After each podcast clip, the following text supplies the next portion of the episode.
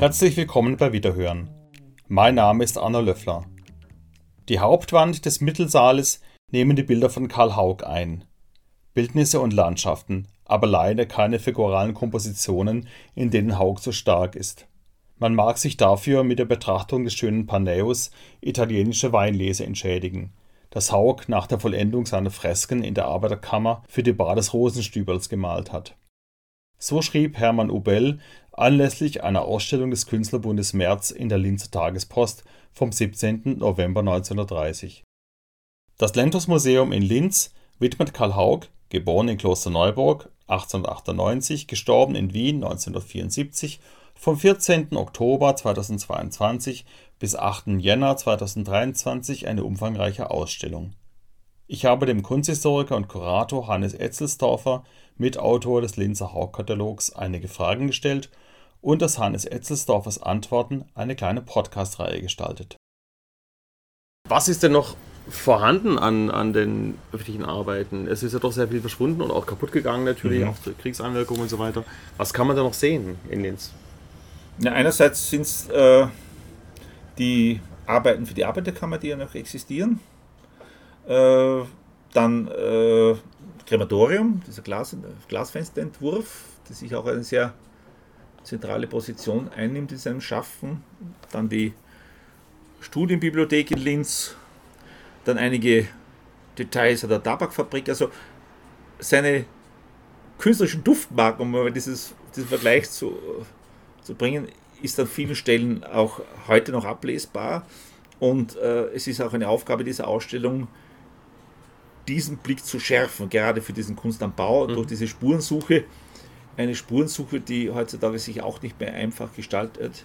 Ich erinnere mich, als ich einmal einen Auftrag hatte, Kunst am Bau in Wien zu fotografieren, bin ich, glaube ich, stundenlang um einen Häuserblock gegangen, weil man mir gesagt hat, das sei eine Wotropa-Skulptur bis dann mittags, kann man erinnern, ein Fenster aufging und eine Frau runterschrieb, da müssen sie unten schauen, da müssen sie die Buchsbaum zur Seite geben, da in die Büsch drin ist die Figur. Äh, das ist äh, Karl Haug in Linz erspart geblieben.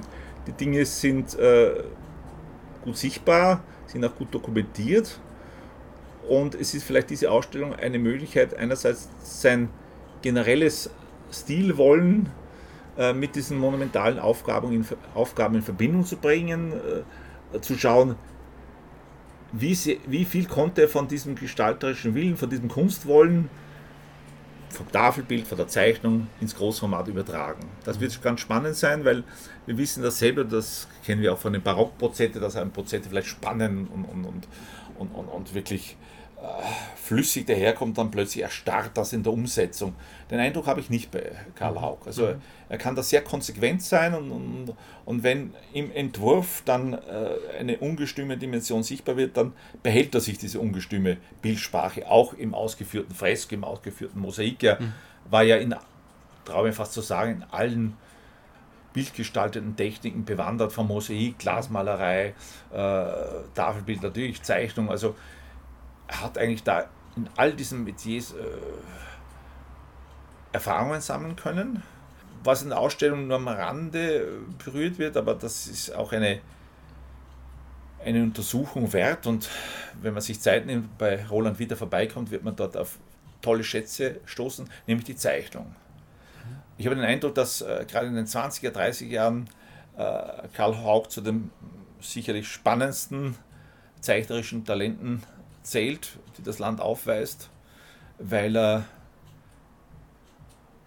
in der Auffassung äh, sehr rasch äh, den Bildgedanken fixiert und sich dann eigentlich dann beschränken kann, dann nur mit wenigen äh, schraffen, äh, modellierenden Strichen dann das, das Motiv, das ihm vorschwebt, herauszuarbeiten.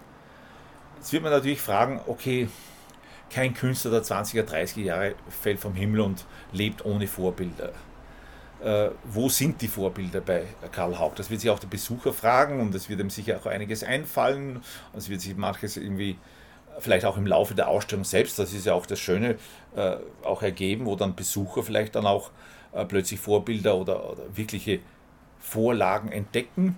Äh, also nach meiner, meiner Erfahrung und meiner Expertise äh, waren es natürlich gerade die, die österreichischen Expressionisten, also Kokoschka und Oppenheimer. Auf Oppenheimer bezieht er sich manchmal fast äh, äh, sprichwörtlich, äh, wenn er zum Beispiel seinen Sebastian ähnlich mhm. als mhm. geschundene Kreatur darstellt, also natürlich dort auch in einem sehr, in einem sehr äh, säkularen Sinn, also ist der geschundene Künstler, ein Bild, äh, das, äh, an dem Haug ganz kurz partizipiert.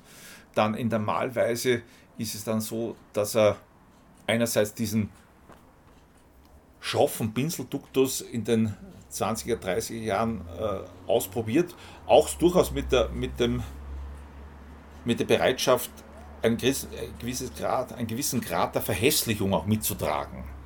Äh, da wird er da wirklich im ursächlichsten Sinne der Expressionist, äh, dem es darum geht, den Stimmungswert äh, zu transportieren und nicht Wiedererkennungswert im Sinne von Porträthaftigkeit. Und äh, das sind Bilder, die auf uns heute teilweise herb wirken, mhm. aber auch wiederum sehr, sehr modern. Mhm. Äh, wo also dann, wenn man dann vielleicht den Bogen weiter aufspannt, dann auch Leute wie Matisse auch mit hineinnehmen muss. Äh, dann mache ich Farbglitterungen, das leistet sich manchmal fast den Luxus im Hintergrund, dann fast kubistische äh, Experimente abzuhandeln. Man, man hat das Gefühl, da im Hintergrund sei noch irgendeine Arbeit von Georges Braque zu sehen. Äh, und das erleben wir bei vielen Künstlern, die also dann, äh, als würden sie das Publikum vorbereiten wollen oder, oder das austesten wollen, wie viel Modernität verträgt mein Publikum. Äh, da schwindelt er manchmal solche Dinge hinein und, und, und, und zeigt auch, äh, dass er natürlich mit allen internationalen Strömungen der Zeit äh, auf Du ist, aber sie nicht konstitutiv für seine Bildsprache erachtet. Also das Gefühl hat, ja, das ist schön bei Picasso, aber in mein, in mein Konzept äh, wird es nicht reinpassen. Und ich glaube, das ist auch etwas, äh, was gerade die Kunst der Zwischenkriegszeit immer auch etwas hemmt, dass sie nie diesen, diesen letzten Schritt der Formauflösung auch gewagt haben.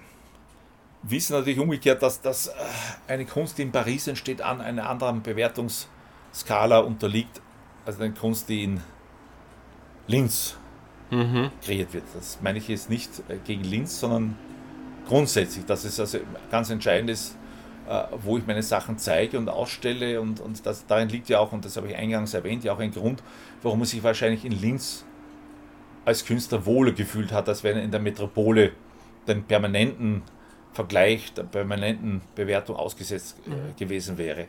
Mhm. Und einfach auch der Umstand, dass das Auftragsvolumen äh, in der aufstrebenden Stadt Linz in den 30er Jahren äh, deutlich größer war als andernorts. Und das ist vielleicht auch der Grund, warum man dort in Linz äh, so eine große Bandbreite stilistischen Könnens zeigen konnte, weil er halt, das dürfte wohl auch sein Naturell gewesen sein, mit vielen Leuten konnte und scheinbar auch ein theologischer Mensch war, weil er dann von kirchlichen Aufträgen bis hin halt so Aufträgen, die äh, aus, eher aus dem linken Bereich stammen, äh, ohne sich verstellen zu müssen, aufnehmen konnte, weil er sie mit der gleichen Ehrlichkeit, mit der gleichen äh, mit dem gleichen Einsatz auch behandelt hat. Also man hat nirgends das Gefühl, äh, dass sich Karl Haug in eine Stilhülse flüchtet. Mhm, mh. Selbst wenn er einmal eine Anleihe nimmt bei einem Künstler, dann wird es doch immer etwas Eigenes. Mhm. Und äh, ich glaube, dass diese Ausstellung dieses Bild auch zurechtrücken wird, weil man immer gerne immer so, immer so die, die wenigen Namen immer wieder durchdiskutiert, die sind immer die gleichen, die ausgestellt werden, Matthias Meyer und wie sie alle heißen. Es ist gut, dass hier Karl Haug äh, wieder in Linz positioniert wird, der zur Kunstszene Linz einfach dazugehört und, und, und auch ein Ferment war für viele nachfolgende Künstler, die sich auf ihn berufen konnten. Die im Grunde ja auch eine direkte Linie wieder zu Schiele, also das ist ja auch sehr schön, also, äh, also mit der, mit der österreichischen klassischen Moderne in Verbindung steht. Also das, glaube ich, macht die Kunst von Karl Haug aus. Vielen Dank fürs Zuhören. Der Katalog Karl Haug 1898 bis 1974 des Lentos Kunstmuseums Linz erscheint in der Art-Edition des Verlags Bibliothek der Provinz. Damit darf ich mich auch schon wieder von Ihnen verabschieden. Auf Wiederhören!